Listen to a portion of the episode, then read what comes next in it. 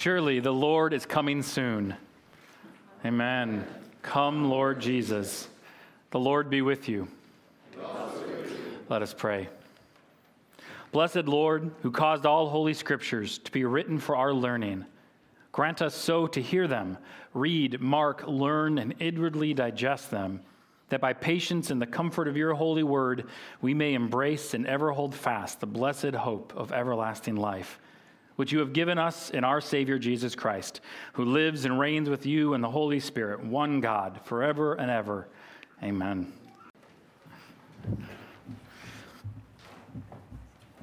A reading from the book of Isaiah. Comfort, comfort to my people, says your God. Speak tenderly to Jerusalem and cry to her that her warfare is ended, that her iniquity is pardoned, that she has received from the Lord's hand double for all her sins. A voice cries, In the wilderness, prepare the way of the Lord. Make straight in the desert a highway for our God. Every valley shall be lifted up, and every mountain and hill be made low. The uneven ground shall become level, and the rough places a plain. And the glory of the Lord shall be revealed, and all flesh shall see it together, for the mouth of the Lord has spoken. A voice says, Cry. And I said, What shall I cry? All flesh is grass, and all its beauty is like the flower of the fields. The grass withers, the flower fades, when the breath of the Lord blows on it. Surely the people are grass. The grass withers, the flower fades, but the word of our God will stand forever. Go on up to a high mountain, O Zion, heralds of good news. Lift up your voice with strength, O Jerusalem, heralds of good news. Lift it up, fear not. Say to the cities of Judah, Behold your God. Behold, the Lord comes with might, and his arm rules for him. Behold, his reward is with him, and his recompense before him. He will tend his flock like a shepherd. He will gather the lambs in his arms. He will carry them in his bosom, and gently lead those that are with young. The word of the Lord.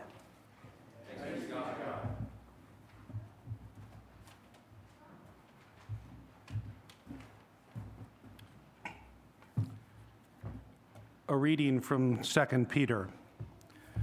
But do not overlook this one fact, beloved, that with the Lord one day is as a thousand years, and a thousand years as one day.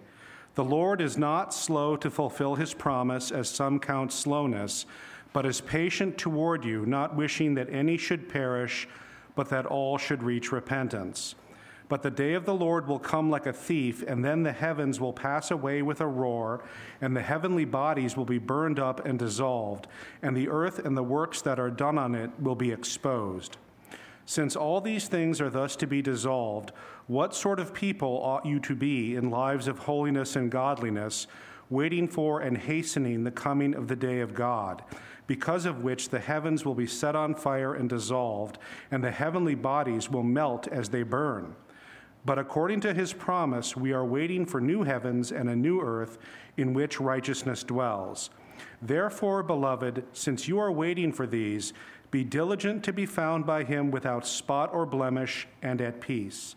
And count the patience of our Lord as salvation, just as our beloved brother Paul also wrote to you according to the wisdom given him, as he does in all his letters when he speaks in them of these matters.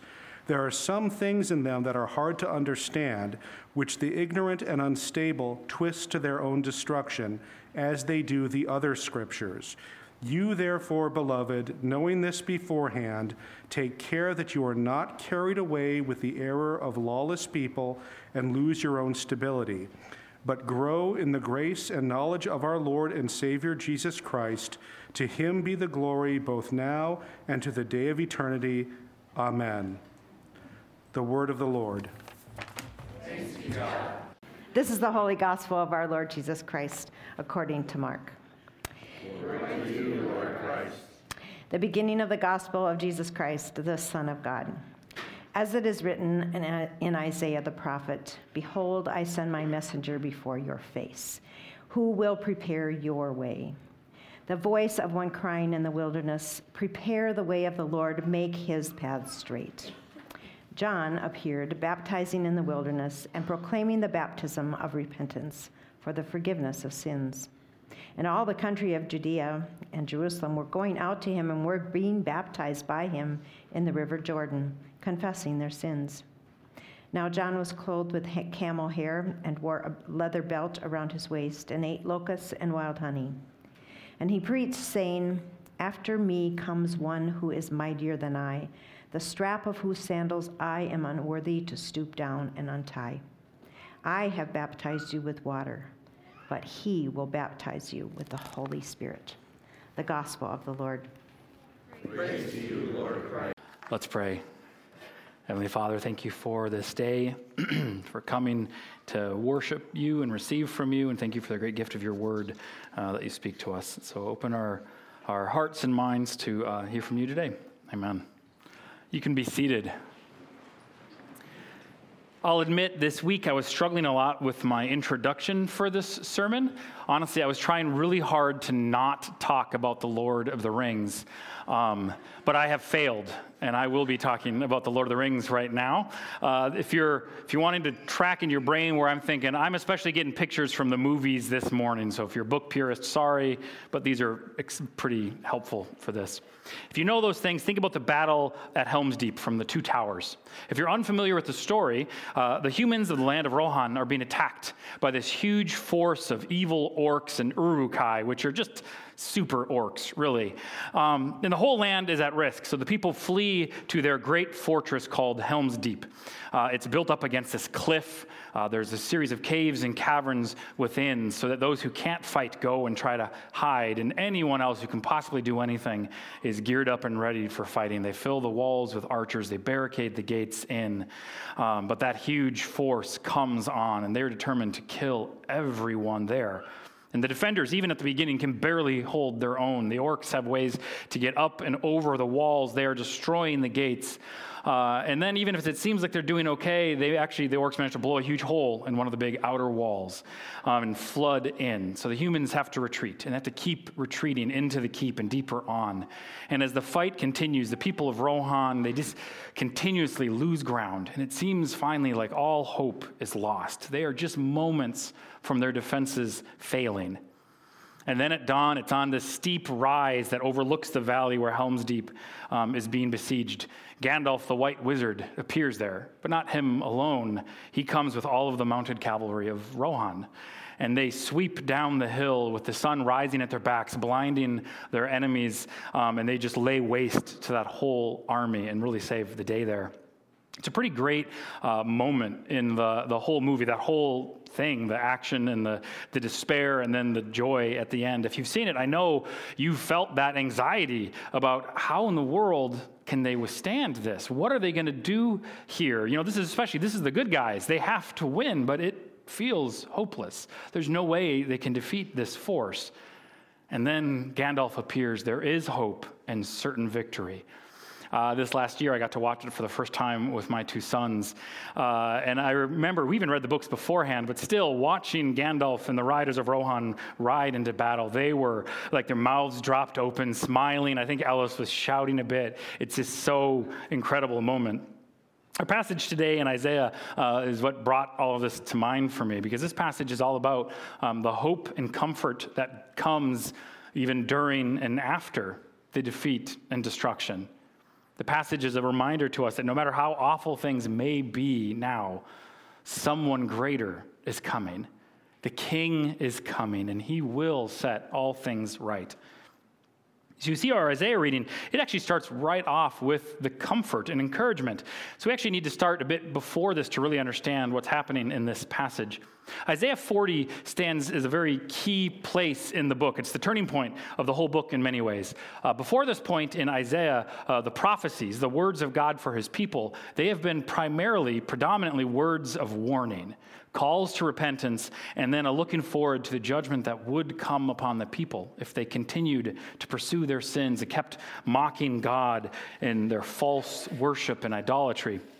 And actually, even the chapters right before 40, um, they really stand out in a unique way. The whole book is um, poetry, except for those few chapters before 40 where they flip to prose. And those chapters tell of how the people of Jerusalem and Judah were actually miraculously saved by the hand of God from this huge horde of attacking Assyrians. Uh, and everything feels great and good. And then the end of those few prose chapters actually ends with the promise, but Babylon is coming. God actually tells the king of Judah, King Hezekiah, um, that all of the riches, the prizes, the beauty and wealth of this whole kingdom will be carried away to Babylon. There will be nothing left. And the people will be taken too, even some of King Hezekiah's own descendants. It's a really stark warning, and it comes as such a surprise at that point. God had just saved them from Assyria. Hezekiah is following God, he loves God and wants to listen to him. But the promise at that moment is but the people aren't going to follow. They won't stay with me, and judgment will come. And we know Babylon did come. They destroyed the armies of Judah, they ransacked her fortified cities, and they conquered Jerusalem, tearing down her walls, destroying the temple. They took away everything of value. They killed wantonly, and those who didn't kill, um, they took away to Babylon. All but the poorest of the poor were taken away from the land. So, chapter Isaiah 40 today, this is actually meant to speak to the people after all of this. It speaks to those who survived the sieges, the starvation, the death of so many friends and loved one, loved ones. It speaks to those who've been taken from their home and then their land and culture and left with nothing. It's a message for those who are looking at all of this and they're saying, well, what, what hope is there? What's even left? Should we even keep on trying in any way here? And even more, the people are asking, what about God? Does he love us? Has he abandoned us? Israel was formed by the work and promises of God, and now the people are in a foreign land surrounded by idols, and they're wondering, well, what about our God? Has he failed us? So, as we come to Isaiah 40 here, um, we haven't experienced exile, of course, but all of us have known all sorts of pain and loss in our lives. We have been hurt.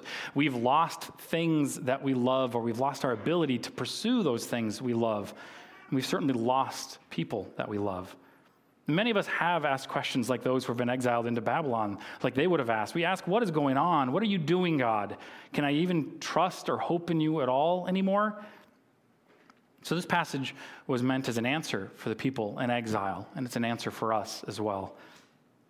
And right away, we see as the passage begins, it comes in the midst of suffering and pain, and God speaks.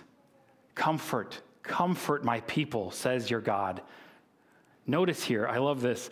God says to those who are wondering where He is, who are in all this pain, and He says, You are my people. I am your God.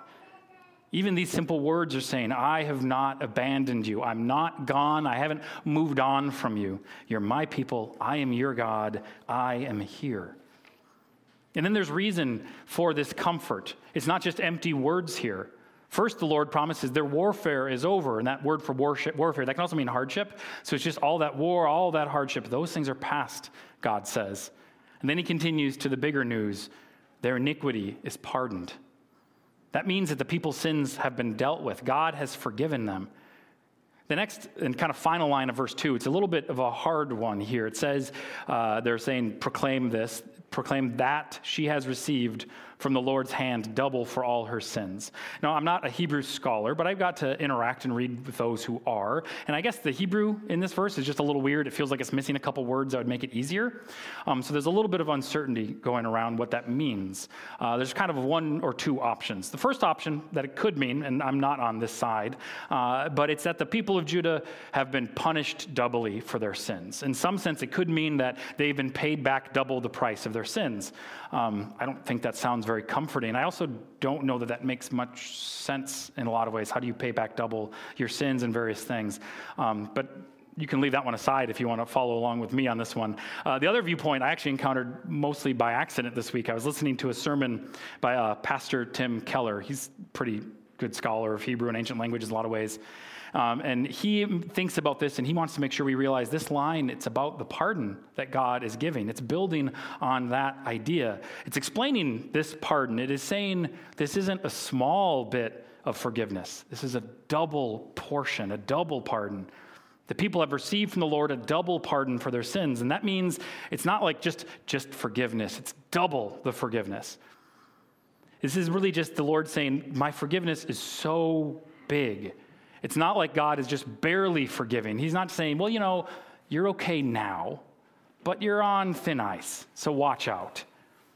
God's forgiveness and um, pardon is just overabundant. It's so much more than we might expect, more than seems necessary. It's a forgiveness that says, You are fully and truly forgiven. You don't have anything to worry about anymore. Those sins aren't clinging to you or following you anymore. And that is comforting. The people in exile, they know at this point that it was their sins that brought them to this point.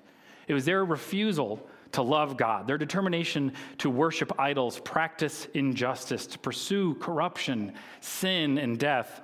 And now all of those sins have come back upon their head, and they've known great pain, suffering, and loss. They need hope. And God speaks to them Be comforted. You are my people. I am your God. Know all of your hardship is over. I have forgiven you. You are abundantly pardoned. You don't need to worry. Those sins aren't hanging over you anymore. Please do know that this is true for all of God's people, then and now.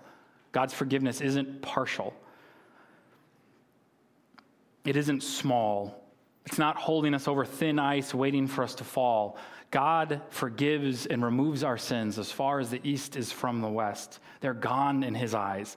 He won't hold them against us. He isn't waiting for that next slip up to just throw us aside. He doubly pardons us. In Him, we find true, complete forgiveness. And as amazing as that is, in our passage today, it's really meant as just the warm up. Um, God promises his people real, true forgiveness. Then we see that forgiveness comes with purpose. They are forgiven and then they are being made ready because the king is coming. This is actually the core of this passage. It's the center of the comfort being given. All hope may seem lost, but it's not truly gone. The king, our God, is coming. So Isaiah proclaims In the wilderness, prepare the way of the Lord, make straight in the desert a highway for our God. Every valley shall be lifted up, every mountain and hill be made low. When this was originally uh, proclaimed and written, and probably for some time after, uh, when there was a king who was planning to visit, you know, like the distant parts of his realms, he would send out letters and proclamations ahead of time um, saying that he was coming. And they very often would include um, commands to build up the paths that the king would take. You know, make those roads broad and straight, make them direct. The king is coming. The roads he takes should be the best roads, they should be the safest. Um, but those very literal commands and expectations, they actually come as part of a much bigger, broader understanding. They're a little symbolic here because it's really about making way for the king in all their lives. It's about submitting to him, honoring him, showing that they will listen to the king and accept his rule. One literal way that they demonstrate all of that is by fixing the roads, but there's meant to be much more than just some road cleanup going on here. And as the people heard this proclamation here, you know, they may have thought, well, when we know the king comes, we'll get our roads in order. But they definitely should have been thinking about making room for the king in their own lives. Even in the wilderness of troubles, they know they can prepare the way for him. Now, certainly, the forgiveness that God gives was the first step in this. But with that forgiveness, the people could now respond and clear a path for God. And certainly, we can too. The season of Advent is actually set aside as a time for us to consider what stands between us and God, what fights for the loyalty and love that only God should have, or what needs to be changed to make space in my life for the for, for my king because he's coming. And I hope we can all take some time this Christmas to consider how we are called to prepare the way for God to come. But I really want us to notice in this passage that the coming of God doesn't depend on us properly having everything in order or how well we can level mountains or lift up the valleys. The proclamation here is a certainty. Every valley shall be lifted up, every mountain and hill will be lowered, the uneven ground shall be made level. This is the certain work of God. We're called to participate in this work, but He will make sure the way is prepared. His coming will not be stopped by a bad patch of road or any struggles in our own hearts. So the King will come. He'll make sure the way is ready, and when He comes, His glory will be revealed. And amazingly, it will be revealed to all flesh. everyone will see it. So this promise suddenly includes not just the Jewish people in, exile, but the whole world now. Everyone will see the glory of the Lord revealed. I know that's hard to imagine. Maybe we start to just try to think of uh, indescribable beauty of God, but of course it's indescribable. What does that mean or look like? Uh, maybe we think about a holy light, brighter than the sun, but even that, what is that? How do we understand that in some way? Well, I love in this passage, though, uh, that God, through Isaiah, is actually going to give us further image to understand the glory of God that we're seeing. What is his glory like? Uh, and that comes further along um, in verses 10 and 11. And in these verses, we see the coming of God described again, this time with more detail. The Lord comes, the Lord God comes with might, and his arm rules for him. Behold, his reward is with him, and his recompense before him. The language here is just about God being a strong, victorious warrior. He comes with might. He, he is this strong warrior. And it says his arm rules for him. That sounds a little odd to us. We're not sure what an arm ruling means. Um, but at their time, it was just a way of symbolizing arms symbolized your power, your strength, your might. So saying that his arm rules for him is just saying that the king is going to rule according to his great power by his strength he wins the victory and sets up his reign. So, God in his glory is this mighty warrior who wins the victory and establishes his rule. But then we're told about his reward and his recompense being there with him. What are those things?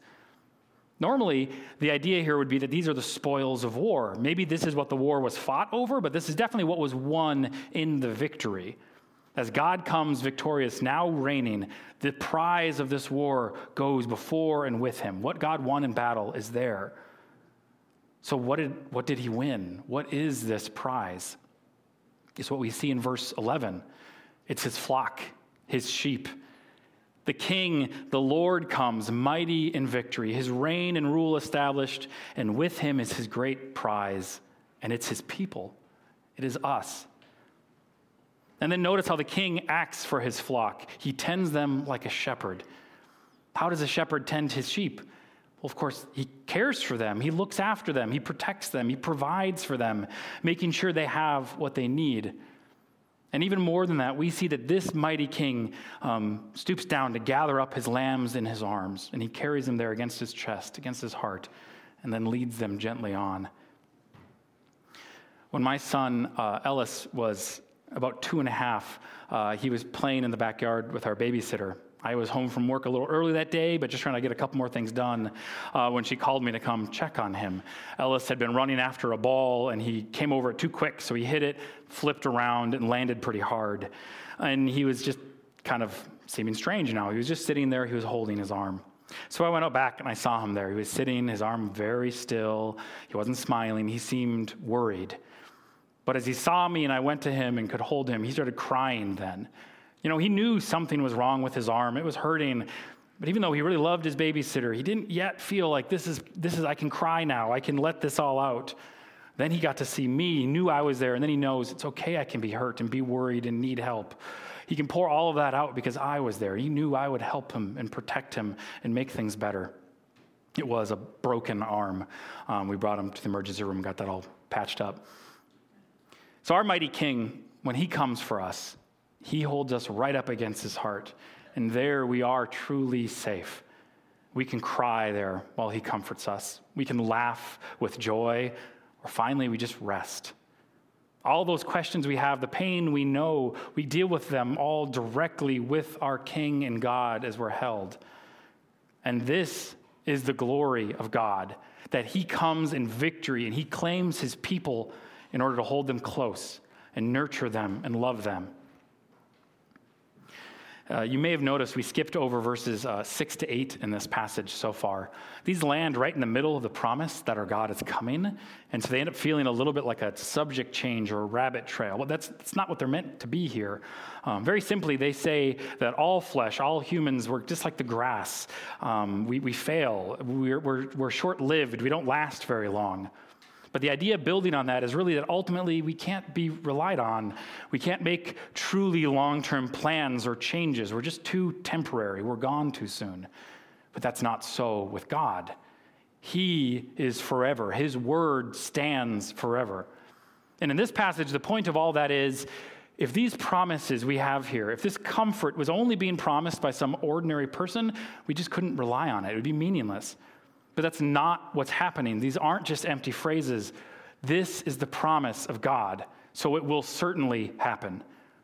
As we hear these amazing promises that the king will come, we can know this is the word of God and it will take place. And then we actually see in our gospel reading today the reminder that, in fact, this has happened. The promise was fulfilled. John the Baptist came, and in Mark, he's proclaimed as the voice of one crying out in the wilderness, Prepare the way of the Lord. That means if he was the one preparing the way for the king, the king came after him. And of course, he did come, just not in the way people first expected. He came first, not as a triumphant king blazing a new path through the desert wilderness, but as one of us, born as this little baby into a poor family, laid in a manger. As an adult, Jesus did come after John the Baptist.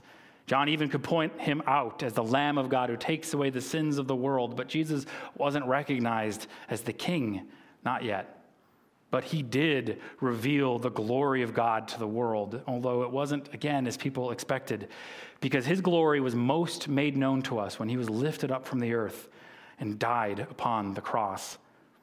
He didn't look like a king then, victorious in battle, but he was. Only he was defeating the real enemies of sin and death. He was opening the way for forgiveness and life. And though he died, he rose and he lives. And he's actually right now, right now, Jesus is the king and shepherd of his people. Maybe it doesn't quite look like what we might expect at first from Isaiah 40, but Jesus does care for his flock. He does provide for us, and certainly he gathers us into his arms. The risen king holds us close, so we can weep with him, or laugh with him, or rest with him. And because Jesus has come once like this, because he is the king who's promised, we actually know Jesus will come again. And this time, it'll look a little more like we expected it to look like in Isaiah 40. The whole world will see his glory radiant and awe inspiring, and they will recognize the King of Kings. And we will know what it's like then for our victorious and mighty Lord to bend down and scoop us up in his arms. The care and the healing that we'll know then means we'll never be broken or hurt again. He holds us already, but we can look forward with great hope and longing to that time when He holds us and our eyes can see it and our bodies feel it. Let's pray. Jesus Christ, thank you that you are the great King who's come for us, that you've defeated the enemy, um, that you hold us close. Give us eyes to see, help us to recognize you, uh, and fill our hearts with hope and faith for when you come again. Amen.